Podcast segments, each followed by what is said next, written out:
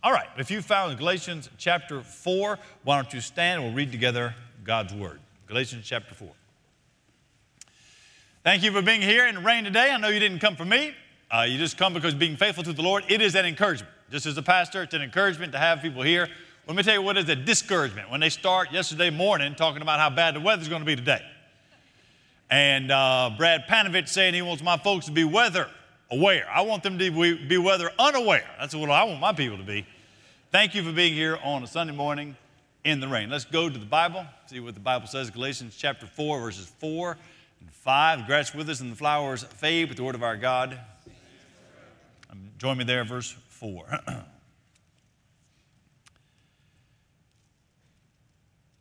but when the fullness of time had come, God sent forth his Son, born of a woman, born under the law, to redeem those who were under the law, so that we might receive adoption as sons. Father, I pray in the name of Jesus that you will take this passage and minister to the hearts of people that need the joy of the Lord to return. Father, I pray that today you would bring back new strength and hope. Father, I pray that you would open the eyes of those that are blinded by their own sin, that you would unstop the ears of those that have not responded to the Word of God. I pray that you would find us faithful, that we walk away loving Christ more because of this passage today. We need your help for that. We ask for it. In Jesus' name, amen. You may be seated. You don't normally go to Galatians for Christmas. But the passage before us this morning is more powerful than it appears at first glance. It is written with an economy of language, it pulsates with joy. You find here this depth as you slow down and think through some of the latent truth found here. I say latent because you may not see it as you ride by it for the very first time, but you keep going by and you keep going by and you slow down and you look, you find something there. We're the third, third week into the Advent, and during this month, we have been celebrating the coming of the Lord Jesus. We have been concentrating on the coming of Christ and all of the celebration we have around the coming of Christ, and, and that profound meaning that it has for every one of us who are actually children of God. Now, this passage is tucked into an argument. We don't just pull scripture out and hold it up and say, look at this. We, we want to read a passage in its context, doing expositional preaching that's why we go through the Gospel of Mark. We'll pick it back up in January. We'll, we'll finish it next year. It'll take us two years to get through it. But when we look at this passage, we got to know that it is written in a context, and Paul is doing something in Galatians. Paul is making an argument of how the coming of Jesus Christ actually makes men and women into sons and daughters of God. That every person who believes in the life and death and resurrection of Jesus becomes a son or a daughter of God. It does it with, with straightforward language, clipped prose. Paul tells us how we can go from actually being slaves to sin and become genuine, actual, legal, adopted children of God. What's the context? In chapter 3, if you were to read it, if you were to read Galatians, maybe we'll do Galatians after Mark. I don't know, somebody suggested that today. Maybe we'll go to Galatians. But if you're reading the book of Galatians and you get to chapter 3, in Galatians chapter 3, Paul tells us that Christ has redeemed us from the curse of the law by becoming a curse for us. That's what the cross is about. And then chapter 4, Paul tells us that the transaction, what happened at the cross, has an effect it saves us and makes it so that we are able to be adopted by God. So that every person who believes on this third Advent, on this third Advent, on a rainy day, another rainy Sunday, when we walk out of here, I want you to be able to rejoice in the real coming King. I, want this passage to convince you that you should trust Jesus more, that you should worship Him more, that you should love Him even more than you already do. Now, for all of you that wandered in today and you are not Christians or you're not exactly sure what you are, when you hear this, and even as I'm preaching today, maybe for the first time in a long time, maybe you hadn't ever prayed, it's good for you to just silently ask God. Just ask Him, God, give me, give me eyes to see, give me ears to hear. What does the Bible say to me? Let's focus our attention on the coming of Jesus at Advent. Because, as I'm going to say the sort of the overarching theme of the sermon. Advent. At Advent, God offers words of future, of life, future, and hope. At Advent, God offers words of life, of a future, and of a hope. if we're going to do that, let's then just use words. I'm, normally, we'll use sentences for my points today, I just want to use words. Let's just go through. I'll take a word and then try to hang the truth of the Bible on that word. Here's the first word. Number one is the word intervention. Intervention. I don't mean when you sit down with a friend that needs some accountability and you're trying to stop him from something. I mean divine intervention. You probably already saw it in verse 4. Let's go back there to verse 4 and uh, let's take a look at what the first sentence says. Notice it with me, verse 4. It goes like this But, see that one? But, comma, when the fullness of God, when the fullness of time had come, but, comma, when the fullness of time had come, God. What I want to do is take that phrase, when the fullness of time had come, lift it up and put it on the shelf just for a moment. And on the outer corners of that sentence, you have the two words, but God. You pull them together and you'll notice that you have intervention. Why do we need intervention? When you read this, you'll find out that that little phrase, but God, actually is the gospel. Why? Because Paul tells us in chapter 3 that we were enslaved by the law. We were enslaved by sin. We were accused by the law. We were shackled by our sin. We were whipped by our conscience. We were slaves. We were abused by guilt. We were slaves. And at Advent, that little phrase, but God frees us. It's what Paul will use over in Ephesians. If you're memorizing Ephesians chapter 2, when you get to the part that talks about us all being children of wrath like the rest of mankind, but God, being rich in mercy because of the great love with which He loved us, the same thing. It's a proclamation that you are set free. And the problem we run into that in this room right now churches all over America, there are people that have heard the gospel, that maybe even have believed it, and yet are acting as if you are still a slave to sin. And this phrase right here, but God, tells us that you can forevermore be free. This phrase reminds us that the coming of Christ is the turning point in history. Apart from these two words, but God, apart from those two words, life offers no future, no hope, no freedom. Look, if, if, your, if your soul isn't unshackled by the phrase, but God, then you remain a slave to sin.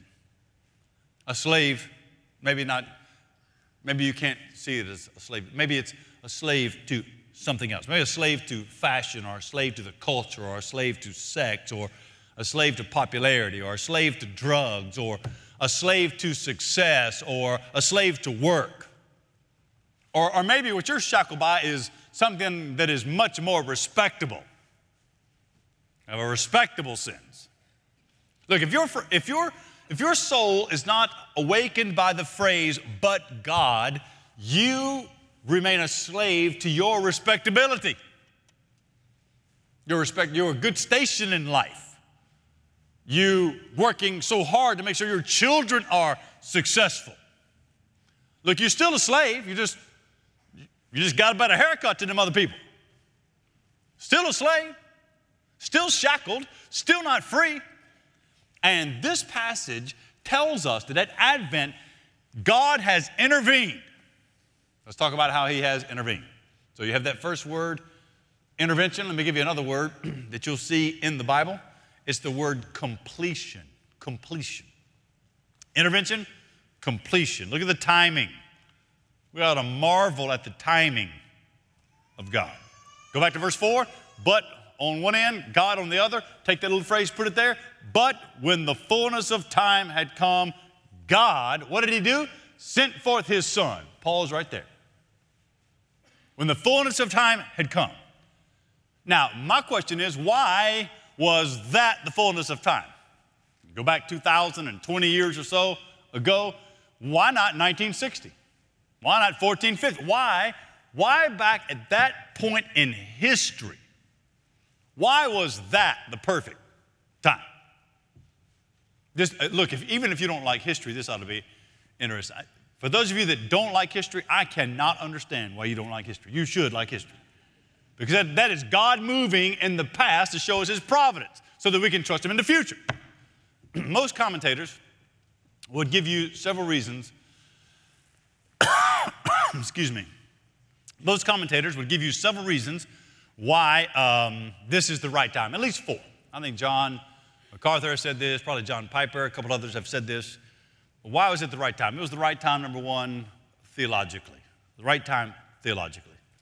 Everything written about Christ in the Old Testament was leading up to this point. When you open the Bible in January and you start reading it, you begin in Genesis chapter 1, and a couple of days in, you're going to get to Genesis chapter 3. Adam and Eve have fallen into sin, and God has pronounced judgment on them. He pronounced judgment on the serpent, and in that judgment on the serpent, Genesis chapter 3, verse 15, go look it up. There is a promise that one is coming. From the very beginning, we've had the gospel promise. Genesis chapter 12, God makes a promise and a covenant with Abraham, and he promises that God will bless all nations through Abraham, which will be Christ. You get to the Old Testament rendering of the Ten Commandments in Exodus, then again in Deuteronomy. There you have God's law working its purpose.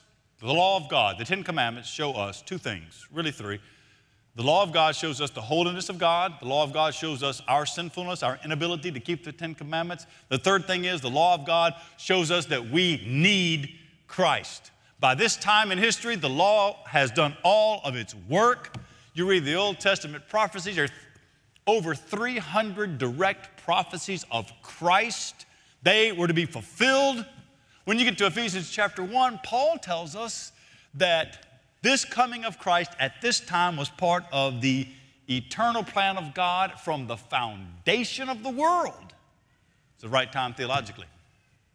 It was also the right time religiously, the right time religiously. Think with me now what was going on in that day and time when Jesus came into the world. What was happening? There were two prevailing religions Jesus' day where he lived.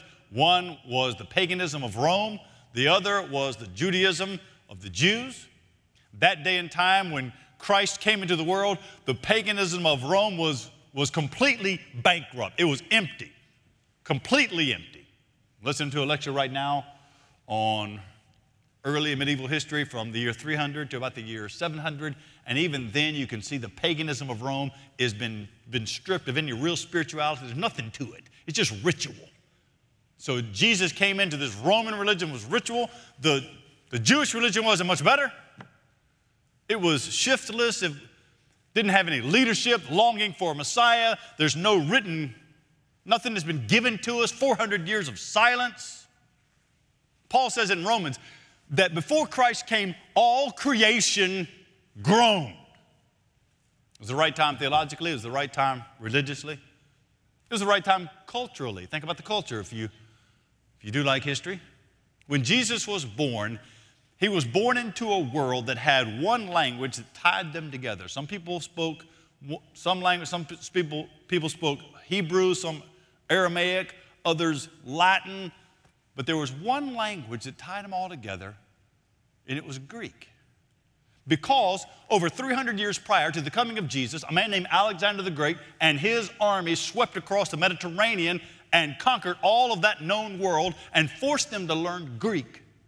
And although we call him Alexander the Great, God is the one who's great because he laid the groundwork.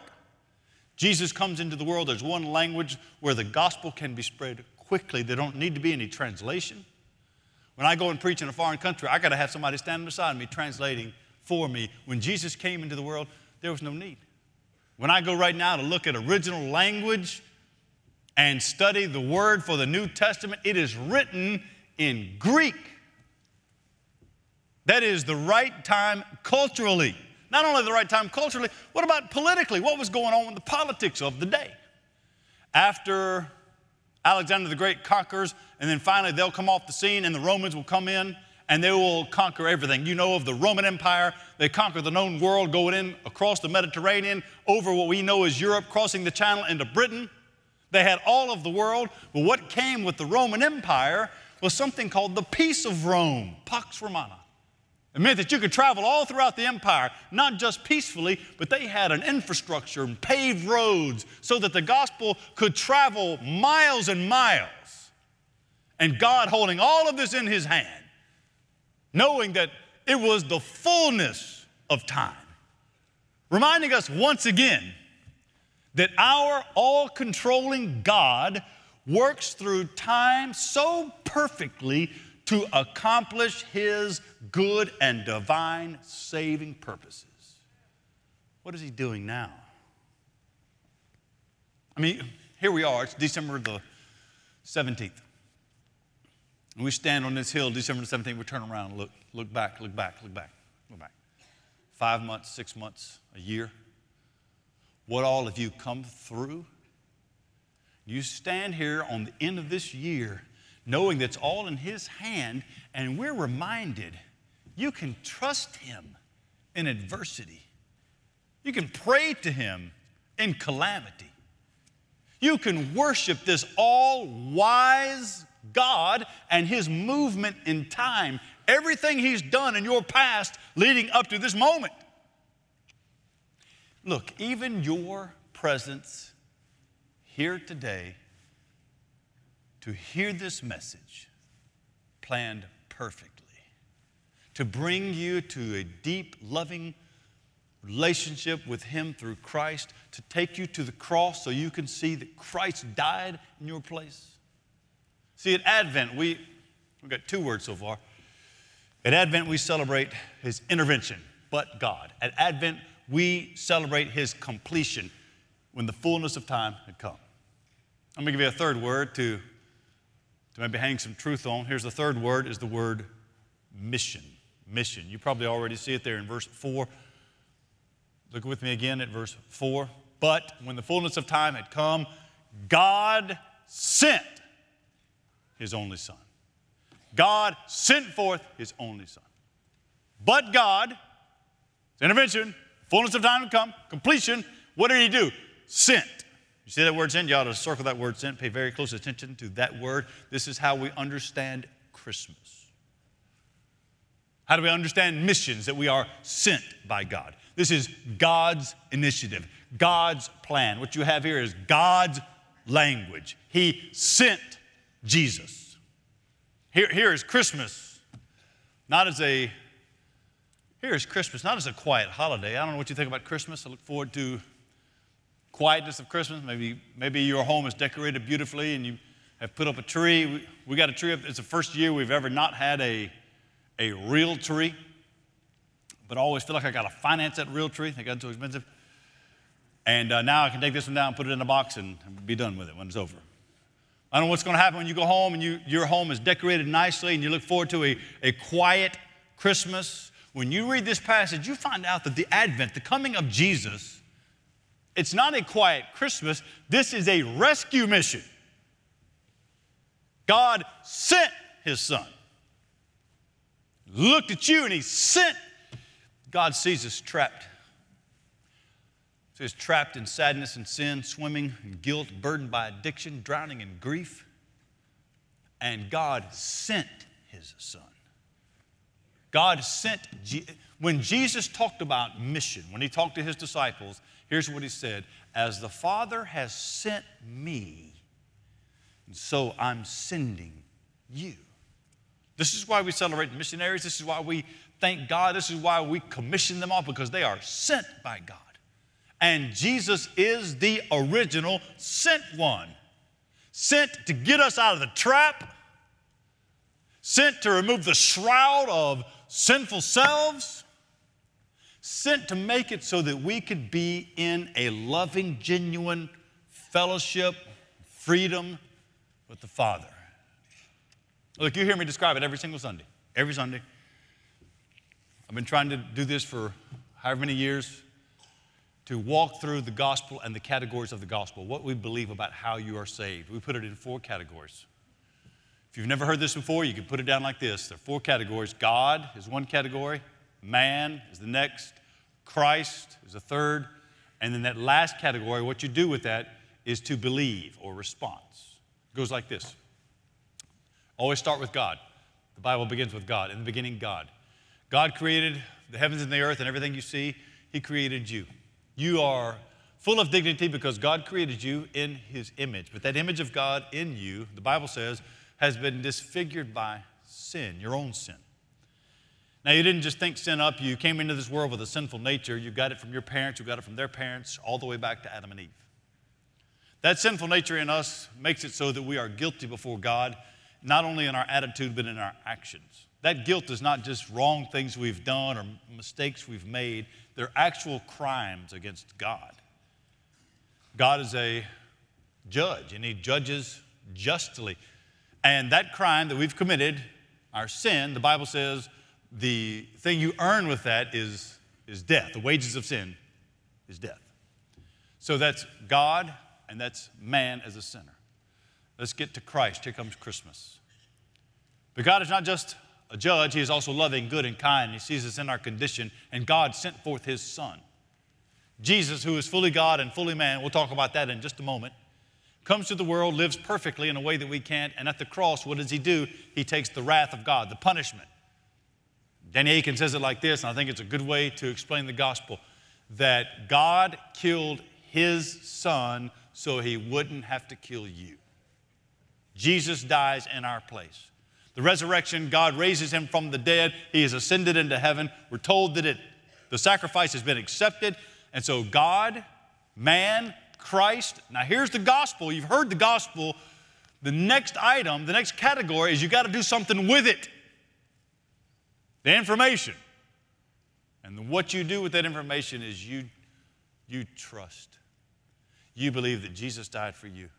You believe that your sins are taken away, that God has loved you in Christ, that you are such a sinner that He should have hated you, but He came after you and loved you in Jesus, and you believe that Jesus died for you. The Bible says, then the gospel is yours. You are redeemed and adopted, are the words here. It's the mission, you see. God sent forth His Son, He's the rescuer. The rescuer has come. Turn to the rescuer. You see the words intervention, but God. And then there's the word completion when the fullness of time had come. The third word is mission. God sent. God sent forth his son. Let me give the fourth word. It's the most theological of the day. It's a big word, but you want to learn theology at church. Where else would you learn it? So let's take a look at it. It's the word incarnation. Incarnation. You've heard that word before. All that is is God becoming man incarnation is Christmas. Let's break up verse 4. I mean, read verse it, It's striking to me what all is in verse 4. So let me just break it up as we read it. but when the fullness of time had come, God sent forth his Son, born of a woman, born under the law. It is amazing to me how much Christian teaching is in that little verse. Let's, let's, uh, let's read it and talk about it. I'll break it up like this the full divinity. I want you to see the full divinity of Christ. Where do I get that? Verse 4 God sent forth his Son. That's the full divinity of Christ. Here we are shown that Jesus is the pre existent one from eternity past all the way into eternity present and into eternity forever. He is the fully, He is the fully divine, infinite Son of God that always was. This is how Paul, listen to how Paul describes Jesus in Colossians chapter 1, verse 15, 16, and 17. Paul says, Christ is the image of the invisible God. He is the firstborn of all creation.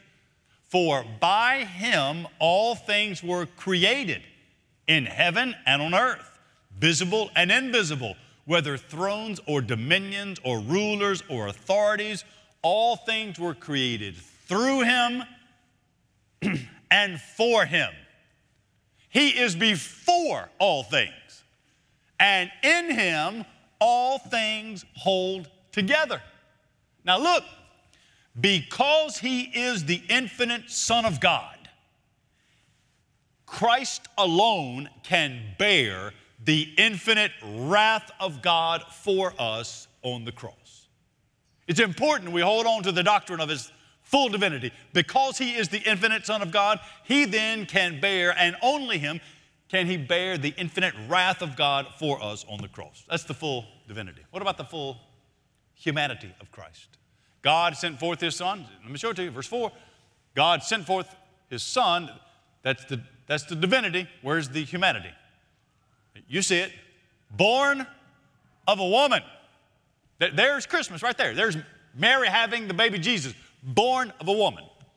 Here is the incarnation. Here is the natural, normal process of a woman being pregnant, being pregnant for nine months, leading all the way up to a normal birth to a fully human son. Here is Jesus in a manger, born of a woman. Hebrews tells us like this the writer of Hebrews, speaking of Jesus, gives us the reason.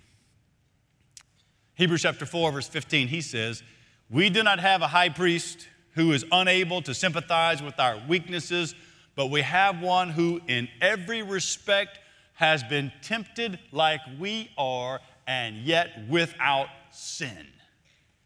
When Paul writes the book of Romans, he tells us that sin came into the world through one man, Adam. And since that's the case, salvation comes into the world through one man, Jesus. So you have in your grasp now the full divinity of Jesus, the full humanity of Jesus. Let me give you one more. Good theological here in this incarnation. Full divinity, full humanity, the full righteousness of Christ. You see him there? God sent forth his son, that's divinity. Verse 4. Join me there. God sent forth his son, divinity, born of a woman, the humanity, born under the law. That is the righteousness, the full righteousness of Christ. Now, certainly we understand that Jesus, being fully divine, is already internally righteous, but also as a human, he had to be externally righteous. That he wasn't just born a man, he was born a Jewish man that would go to the synagogue and learn what the law says, and then after learning the law, would fulfill all the laws of God. That Jesus would live a completely perfect, righteous life. That he is the one perfect person. Look, had he not been perfect, had he not been fully righteous, he could not redeem unrighteous men and women.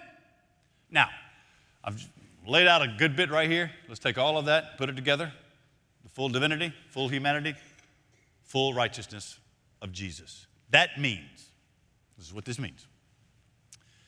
Jesus is uniquely and fully qualified, and only Jesus is uniquely and fully qualified to be our Redeemer. Redeemer. This is where we're going. This is the next word. Fifth word is the word redemption. Redemption. You see it in verse 5? Let me show it to you. he came to redeem those, to redeem those who were under the law. There's our word. To redeem those who were under the law, those who were held captive, those who were slaves to sin. Remember back in chapter 3, Paul tells us that we were held captive under law, we were imprisoned and the word redeem is a word of buying and selling. It's giving us a picture of going down to the slave market. You know the word redeem. If you have a coupon, you redeem it for some goods. Redeem is, is the language of buying and selling. You go to the store, you have money in your hand, and you give the money for a certain good. You give a certain amount of money for something that you were trying to buy. Redemption. And the idea is that we were slaves to sin, and what God has done is redeemed us. In this passage, now this is revolutionary. In this passage, this is why my, it's my favorite word to describe conversion. In this passage, the death of Jesus on the cross is the currency, it's the price paid. And he takes that currency, and that currency purchases the slaves who have been captive. The word redemption means to buy out of slavery. Now, this is important. Don't get them mixed up. This is not manumission. This is not just setting the captives free. There's more to it. Manumission is when a, a slave owner would set slaves free because his conscience got guilty and he said, you know what, it's the right thing to do, or he would let them go, uh, write it in the will. When he dies, the slaves are set free. But manumission is nothing more than being set free and now you fend for yourself. It's a gesture of goodwill and you're set free to live, go, and good luck. That's not the language here in verse 5.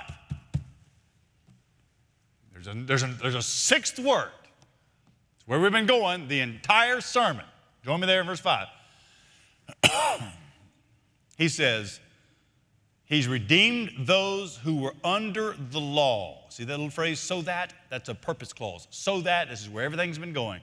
So that we might receive adoption sons. My brothers and sisters, this is more than just buying out of slavery and setting free, which is a great thing. This picture is God the Father having the currency of the blood of Jesus, his son, and with that currency, purchasing the slaves of sin and not just setting them free purchasing the slaves of sin so that those slaves can become sons and daughters of His. You understand, right? That, think of the Trinity. God the Son is the great emancipator so that God the Father can become the great parent. And in Christ, what God has done is purchased us with his son's blood so that he might bring us home and clothe us in the perfect righteousness of our elder brother Jesus. And he brings us into the mansion of glory to a table he has set for us so that we might have perfect fellowship with God the Father in eternity. Here is Advent. But when the fullness of time had come, God sent forth his Son, born of a woman, born under the law, to redeem those under the law. And then Paul says, he gets inclusive, so that we might receive adoption, sons and daughters of God. Advent. At Advent, God offers life and future and hope. And I want you to have every bit of that. As we pray this morning, you join me as we pray a time of commitment in prayer. I want you to listen very quickly with your heads bowed, just for a moment especially for those of you sitting here and you still feel shackled. You still, you're, you've, it's, you're still, it's not broken yet. But you've heard this. You've heard hope. There's hope. There's hope for you. That hope is in Jesus Christ. We want to talk further about what it means for you to give your life to Jesus Christ. In just a moment, we're going to sing. It's our last song of the day. If God has worked in your heart and you think that I want to be adopted, I want you to come forward and talk to one of our pastors about what it means to give your life to Jesus, to know Jesus. If you're not comfortable with that after church, we'll all be out in the lobby. Glad to talk to you further.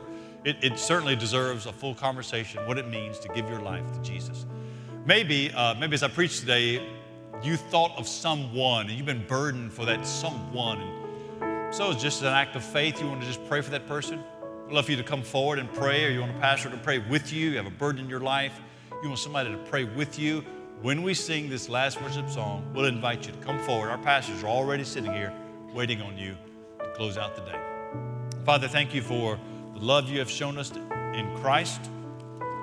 Thank you for the promise of adoption, that you make us sons and daughters of God. Help us now, even now, as we sing. In Jesus' name we pray. Amen.